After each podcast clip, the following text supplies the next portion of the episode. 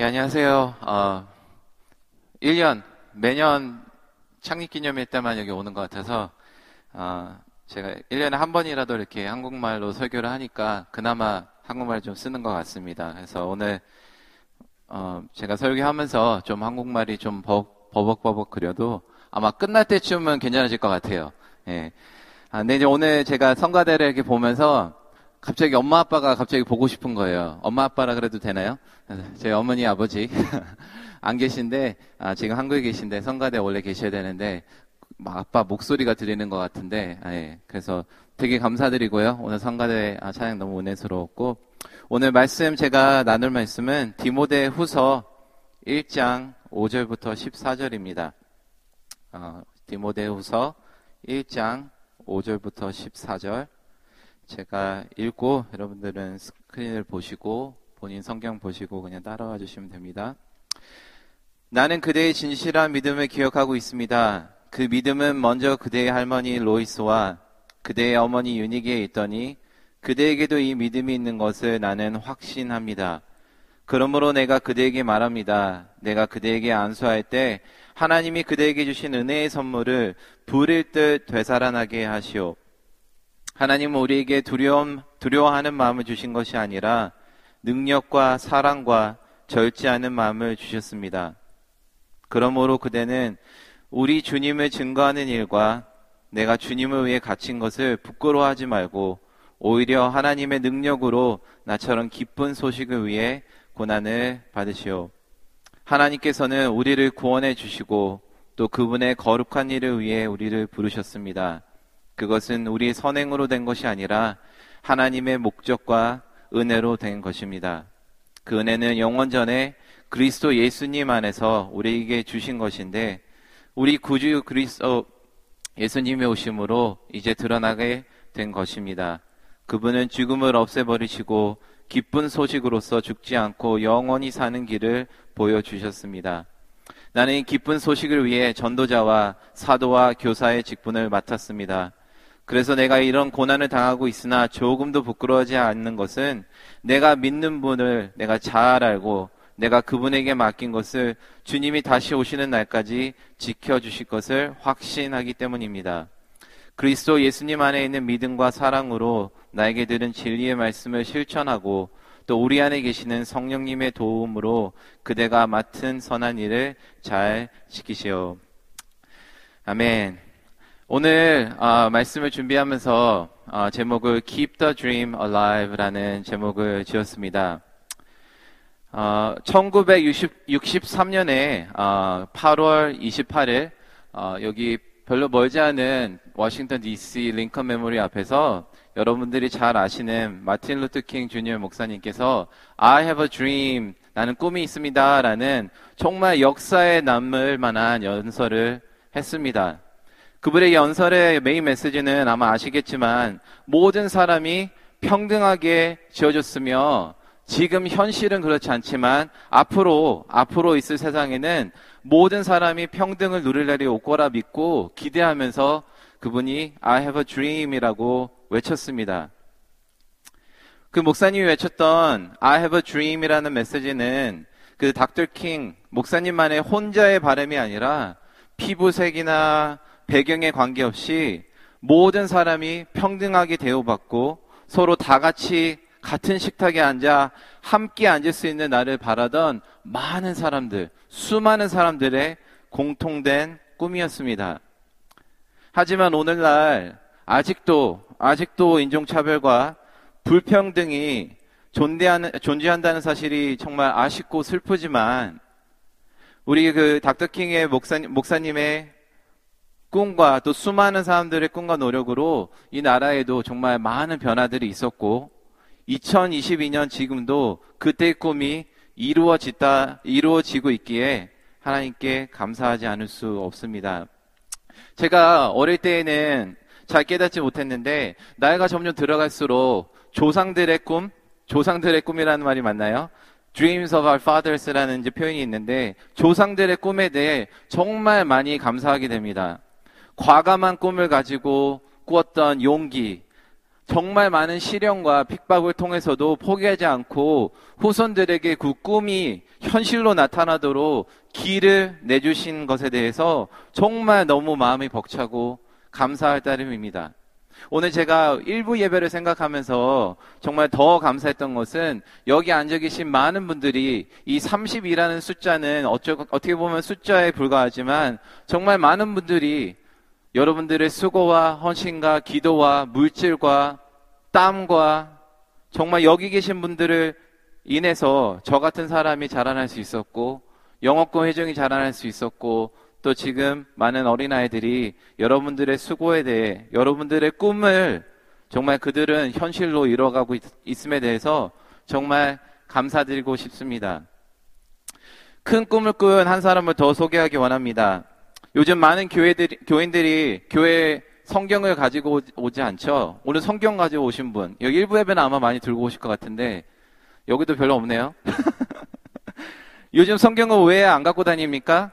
저희 셀폰이나 아니면 저같이 이런 태블릿에 열기만 하면 성경이 바로 나오기 때문에 그러죠. 근데 이렇게 할 수 있는 이유가 뭐냐면 이 아이폰이나 여러분들이 쓰는 전화기나 태블릿을 보면 YouVersion이라는 성경 앱이 있습니다. 정말 많은 사람들이 흔히 쓰는 성경 앱인데 이 성경 앱을 만드신 설립자 바비 그룬월드라는 목사님이 이 성경 앱을 어떻게 만드셨냐면 어느 하루 그냥 공항에서 시카고 공항에서 긴 줄에서 기다려서 security line에서 기다리고 있는데 갑자기 문득 아 정말 기술을 사용, 해서 성경을 좀 더 쉽게 볼 수 있으면 좋겠다라는 생각이 문득 들었다고 합니다. 그래서 그 생각을 품고 바로 실천에 옮겨서 이거를 셀폰에 성경을 볼 수 있게 만들고 그 다음 해에 바로 이것도 하나님이 하신 일인데 그 바로 다음에 2008년도에 애플이라고 아시죠? 애플. 오늘 아이폰 있으신 분들 애플이 아이폰을 서로 처음으로 만들게 됐는데요. 이 아이폰이 나오고 나서 바로 1년 만에 그 앱스토어라고 있죠. 너무 아시죠? 앱스토어라고 그 앱 다운로드하는 그거를 이제 처음 이제 만들기로 했는데 그 해에 200개 무료 앱을 선정하는 데서 이 성경 앱이 당첨됐습니다. 그래서 그때 시작해서 2008년도에 정말 작은 꿈으로 시작한 이 하루 목사님이 그냥 공항에서 이렇게 하면 어떨까라는 그런 작은 꿈으로 시작했는데 지금 14년이 흐른 오늘 이 유버전 성경 앱은 전 세계 5억 대 이상의 셀폰과 태블릿에 다운로드돼 있고 1,800개 이상의 언어와 2,800개 이상의 버전, 뭐 한국말도 현대인의 성경, 뭐 세번역, 뭐 너무나도 많아요. 정말 엄청난 엄청나게 자라서 많은 사람들이 하나님 말씀을 더 편리하게, 더 쉽게 접근할 수 있게 되었습니다. 여러분들도 그러실 거고, 저도 그렇고, 저도 매일, 매일 이 앱을 사용합니다. 경건의 시간 및 성경이 필요할 때는 하루에도 여러 번 수차례 성경 앱을 사용하고요. 차에서도 듣고 다니고 또 여러 가지 성경 앱에 들어간 Bible reading plan도 성경 읽는 플랜도 있는데 정말 수많은 사람들이 저와 같이 이 한 사람의 꿈을 인해서 정말 혜택을 받게 됐습니다. 이 성경 앱이 사람들의 셀폰이나 모빌 장치에 하나님의 말씀을 제공함으로써 저희 같은 지역 교회뿐만 아니라 전 세계 성교에 정말 엄청난 기여를 했는데 정말 상상을 해보세요. 얼마나 많은 사람들이 이제 쉽게 이 성경을 볼 수 있는지. 제가 오늘 아침에 여러분과 함께 하고 싶은 좀 말이 있는데요. Wow God 한번 해보세요. Wow God 정말 이런 표현이 정말 필요한 필요합니다. 왜냐하면 하나님께서 하신 일이시죠. 물론 한 목사님이 공항에서 그냥 이렇게 하면 어떨까라는 꿈을 꾸었지만 제가 오늘 이제 본문에서 말씀 나누겠지만 그 꿈이 단순히 그냥 목사님이 꾼 꿈이 아닙니다. 그냥 지루하니까 이렇게 하면 어떨까라고 꾼 꿈이 아니라 하나님께서 주신 꿈이라고 믿습니다. 오늘 본문에 대해서 세 가지만 제가 나누고 말씀을 마치도록 하겠습니다. 첫째는 꿈은 하나님의 뜻과 은혜에 따라서 하나님께 주시는 선물입니다. 오늘 본문에 그렇게 6절에 그랬죠. 하나님께서 주신 은혜의 선물이라고 했습니다. 구절에 보니까 하나님은 그분의 뜻과 은혜에 따라 우리를 그분의 거룩한 일로 부르셨다라고 하셨습니다. 이 거룩한 일이 무엇입니까? 물론 하나님의 기쁜 소식을 전하는 일이죠. 근데 저는 오늘 꿈이라는 얘기를 하면서 이 거룩한 일이 우리로 하여금 꿈을 꾸는 일, 꿈을 꾸는 일, 그냥 우리의 개인의 꿈이 아니라 돈 많이 벌고 잘 살고 우리 아이들이 성공하고 그런 꿈이 아니라 정말 하나님의 나라를 위해서 정말 많은 사람들이 예수님 앞에 무릎 꿇고 온 세계와 열방이 주님 앞에 찬양을 하는 그런 꿈을 꾸는 그런 거룩한 일로, 일로 저희를 부르셨다는 것입니다. 12절에 보니까 이 복음을 나누도록, 이 꿈을 나누도록 하나님께서 저와 여러분들을 전도사로 임명하시고, 선교사로 임명하시고, 교사로 임명하시고, 14절에 보니까 이것이 그냥 단순히 그냥 꿈에서 끝나는 것이 아니라 하나님께서 우리에게 맡겨주신 사명, 이라고 했습니다. 여러분, 그래서 이 꿈이라는 게 하나님께 주셨는데, 그렇다면 저희가 이 꿈을 가지고 어떻게 살아야 됩니까? 저희는 어, 마틴 루터킹 목사님도 아니고 아니면 이 엄청난 앱을 만든 그룬월드 목사님도 아니지만 오늘 저와 여러분들이 할 일이 있습니다. 그 일이 뭐냐면 오늘 6절의 말씀처럼 꿈을 키워가야 합니다. 그냥 꿈을 지니고 있는 것에 대해서 끝나면 안 됩니다. 저는 이 꿈을 키워가야 합니다. 6절에 그랬죠. 그러므로 그대에게 말합니다. 내가 그대에게 안수할 때 하나님이 그대에게 주신 그 은혜의 선물 불릴 듯 되살아나게 해야 합니다. 라고 사도 바울은 디모데에게 말했습니다. 여러분, 지금 마음 가운데 하나님께서 주신 꿈이 막 불타도록 살아나고 있습니까? 매주 교회 예배 드리고 기도하고 하나님 앞에 무릎 꿇을 때마다 하나님께서 여러분들에게 주신 사명과 꿈이 다시 한번 살아나고 정말 어쩔 줄 몰라서 하나님 앞에 무릎 꿇고 하나님 나는 이 꿈을 감당할 수 없습니다. 하나님께서 하셔야 됩니다. 그런 고백이 여러분들 입에서 나오시는지 모르겠습니다. 태초부터 뿌려진 기도, 비전, 꿈의 불씨를 키워야 할 책임이 있습니다. 활활 타오르게 이 꿈은 하나님께서 주신 연료라고 생각합니다. 연료. 기름 같은 역할을 하죠. 이 꿈을 내가 더 품고 더 생각하고 더 묵상할 때마다 다시 한번 내 삶의 사명의 연료가 되는 것이죠. 그래서 7절에 보니까 이 꿈이 우리에게 그런 어, 연료가 될 텐데 그런 삶에 어떤 삶이 나타나냐면 능력이 나타나고 사랑이 나타나고 절제가 나타나고 또 8절을 보니까 이 꿈으로 인해서 복음을 위하여 고난받는 담대한 삶을 살 수 있는 것입니다. 여러분, 꿈이 없고 사명감이 없으면 이 사도 바울처럼 살 수 없습니다. 특히 요즘 세대에 정말 하나님을 믿고 하나님을 따라가기 힘든 이런 세대에 살면서 꿈이 없다면 꿈이 없다면 결코 저희는 이런 삶을 살아갈 수 없습니다. 꿈을 간직하고 키워야 되는 부분에서 제가 제 오피스에 적어놓은 어, 문구가 있는데요. 여호수아의 묵상을 좀 하면서 14장 6절부터 12절에 여러분들 잘 아시는 갈렙에 대한 얘기가 나옵니다. 거기에 이제 영어 표현에 뭐라고 나왔냐면 unfinished agenda라는 말이 나오는데요. 여러분, 저희는 삶을 살면서 정말 끝나지 않은 과제가 있다는 것을 알아야 합니다. 여러분들이 지금 여기 앉아 계신 분들이 저보다도 나이도 다 많으시, 많으시지만, 여러분들 나이가 많다고 해서 삶의 과제가 다 끝난 것은 아닙니다. 정말 그렇게 생각하시면 안 됩니다. 나는 할 만큼 했어. 나는 희생할 만큼 했어. 절대 그렇게 하시면 안 됩니다. 끝까지 하나님께서 부르시는 날까지 여러분들 수고하고 애쓰시고 끝까지 꿈을 키우시고 활활 타오르는 여러분들 되시기를 축원드립니다.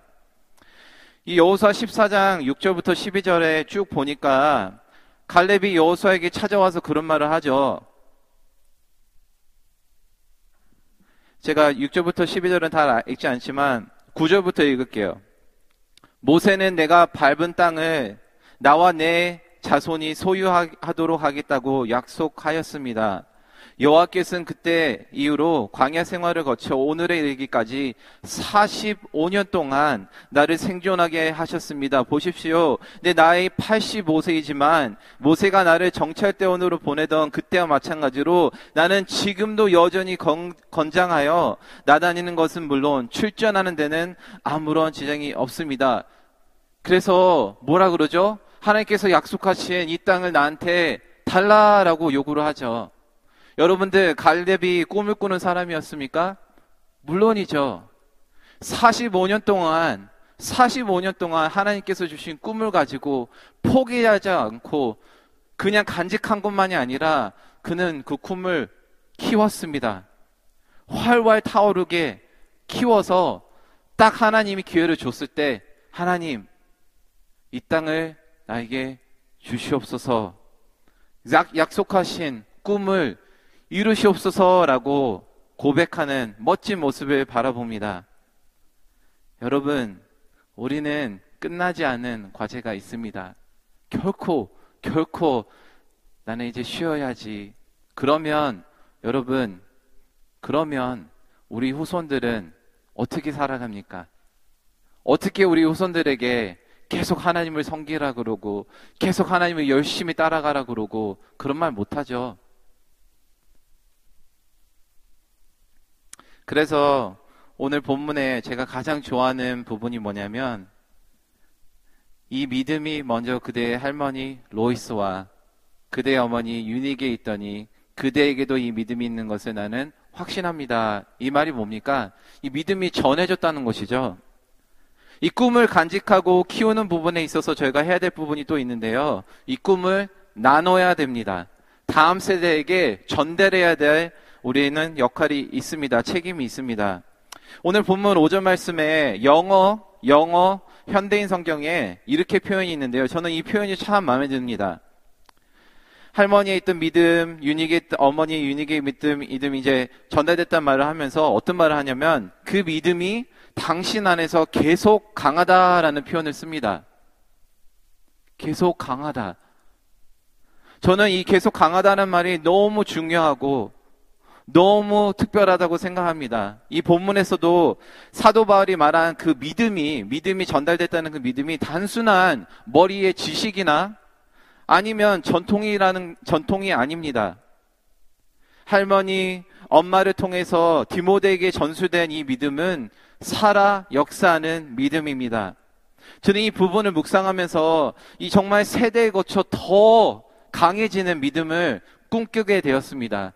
그냥 가르쳐서 되는 믿음이 아니라 내 삶을 통해서 나타내고 또 내 믿음도 계속 커가면서 우리 자손에게 이 믿음이 전달되면서 점점 더 믿음이 강해지는 그런 꿈을 저희가 꾸었으면 좋겠습니다. 왜냐하면 오늘날 현실이 미래에 대해서 너무나도 걱정이 많고 우리 아이들이 정말 하나님 열심히 섬길까?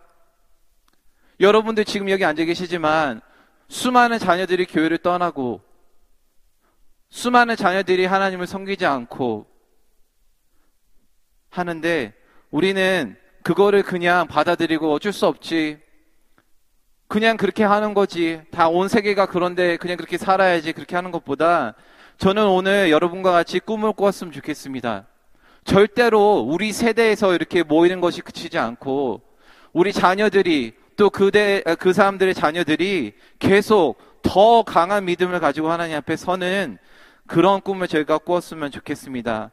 그래서 우리가 멈출 수 없습니다.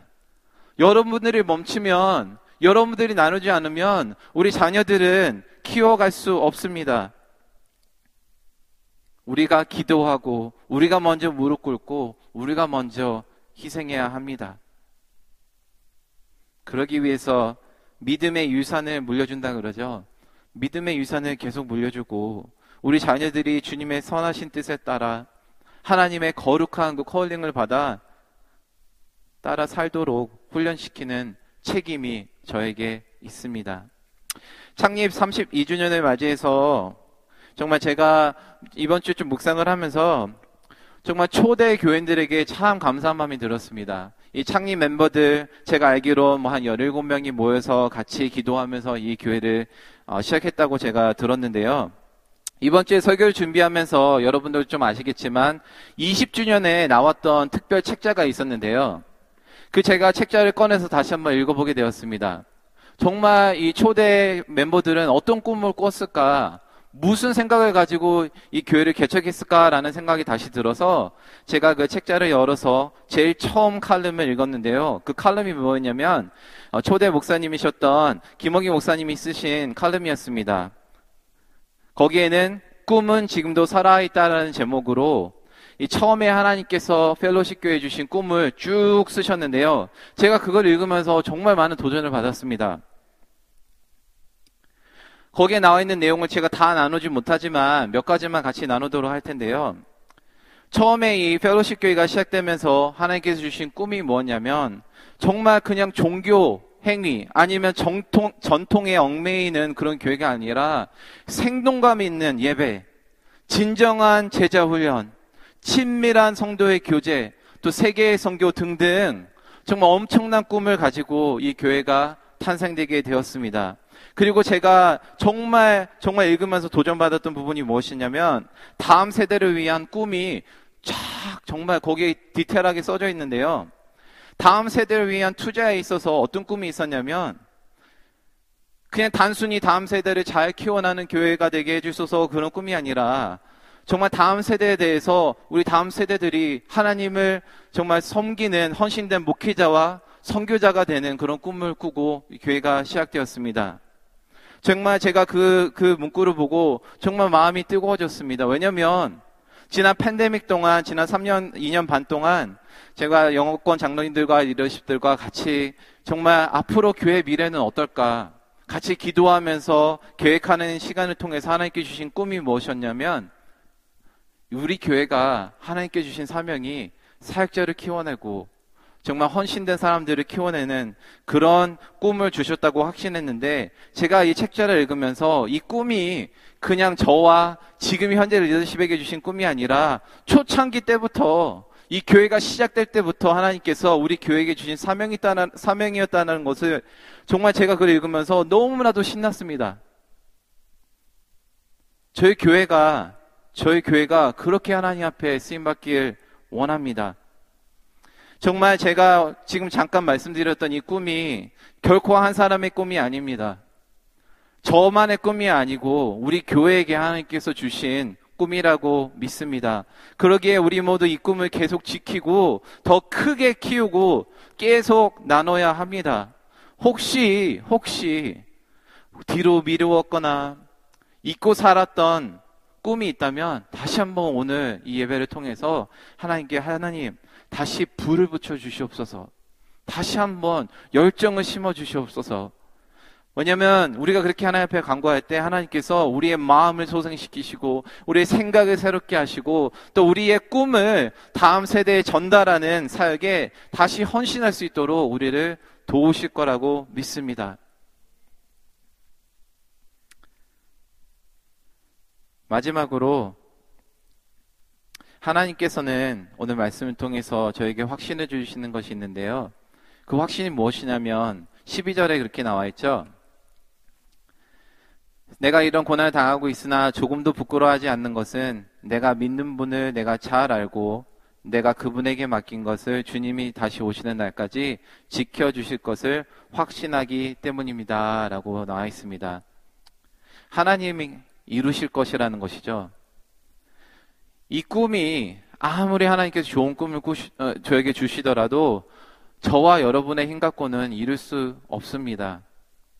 당연한 말이고 저희가 흔히 듣는 얘기입니다. 근데 오늘 본문 가운데 마지막으로 제가 나누고 싶은 말씀은 하나님께서 이 꿈을 이루어 가실 것이라는 것입니다. 여러분들은 누구를 믿습니까? 오늘날 여러분들이 삶을 살아가면서 여러분들은 누구를 따라가고 누구를 신뢰하고 또 무엇을 신뢰하십니까? 사람입니까? 학력? 내 실력? 직업, 돈, 미래, 내 자식들? 답은 제가 말하지 않아도 여러분들 잘 아십니다. 또 심지어 저 같은 목회자와 지도자들도 사람입니다. 저의 역할은 세대, 세례 요한이 그랬듯이 여러분을 예수님께로 인도하는 것입니다. 그냥 광야에 외치는 소리라고 생각합니다.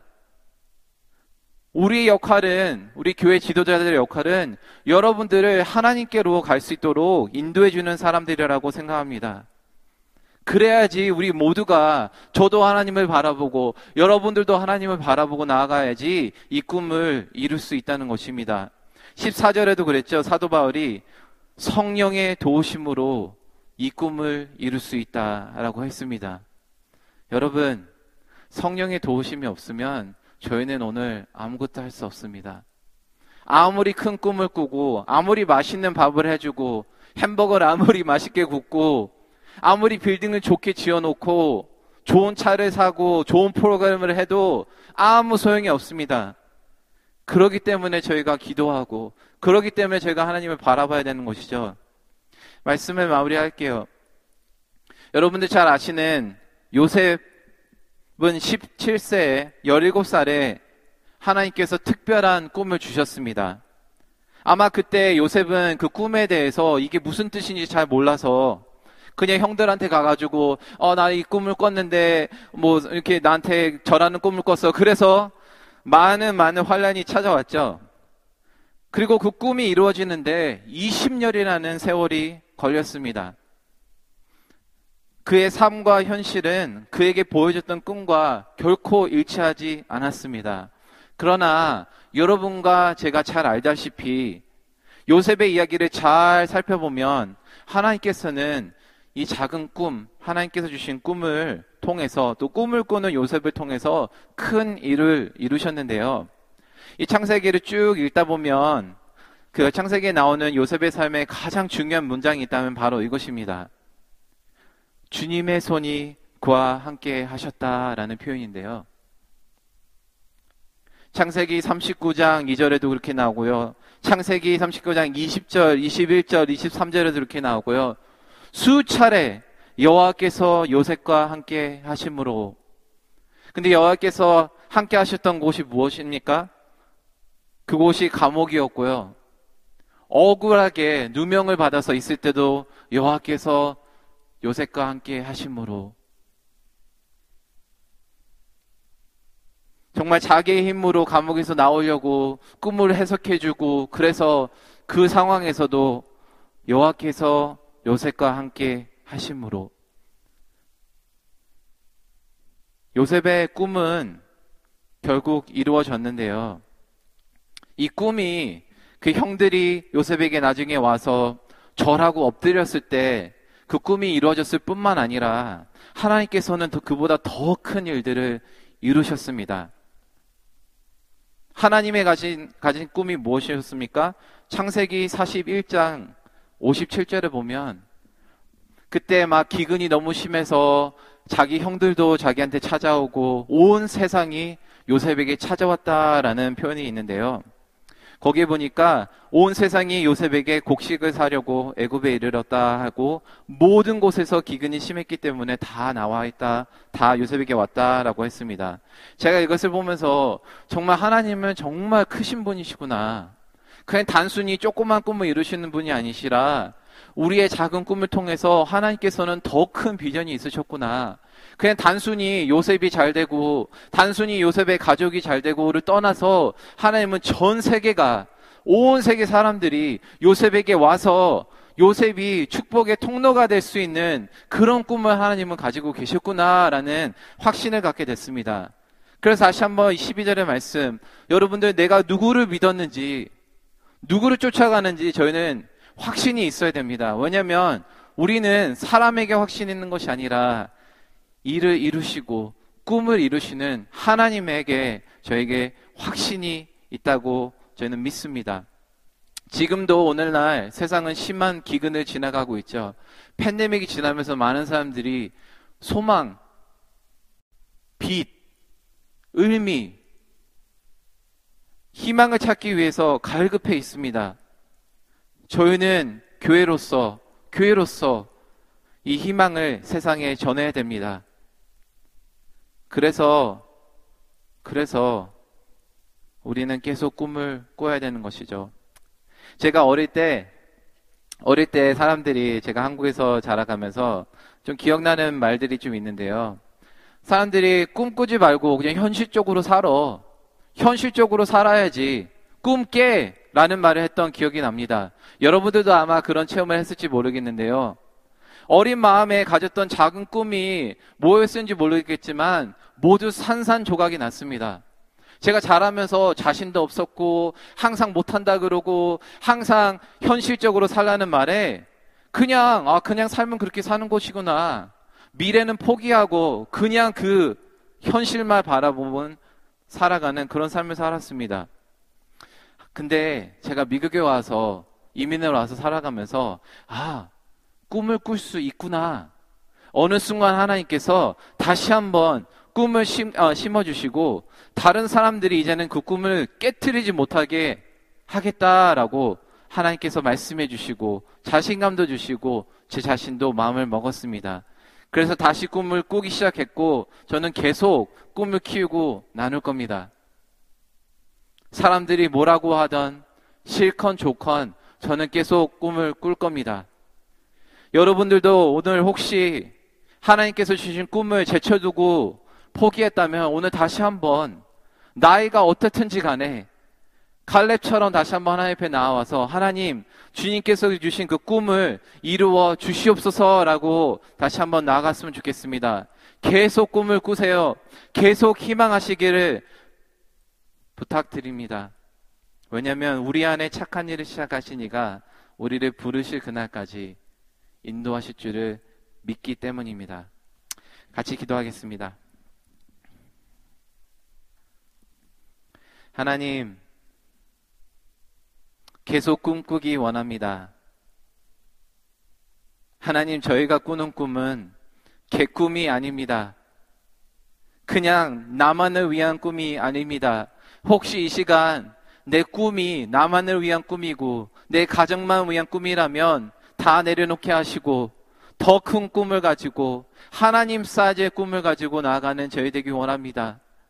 하나님께 주신 이 선물, 하나님께 주신 이 사명, 저희가 잘 감당하기 위해서 우리가 할 수 없음을 주님 아십니다. 그러기에 한 공동체로서 주님께 강구하고 매달리는 교회가 되게 하여 주시옵소서 저희가 32주년 뿐만 아니라 또 100주년이 돼서 뒤를 돌아볼 때, 아, 우리의 꿈으로 인해서 내가 그 꾸었던 꿈들이 하나님께서 이루셨구나라고 간증할 수 있는 그런 날이 올, 올 때를 기대하며 정말 저희가 꿈을 놓지 않게 하시고 특별히 우리 사랑하는 어르신들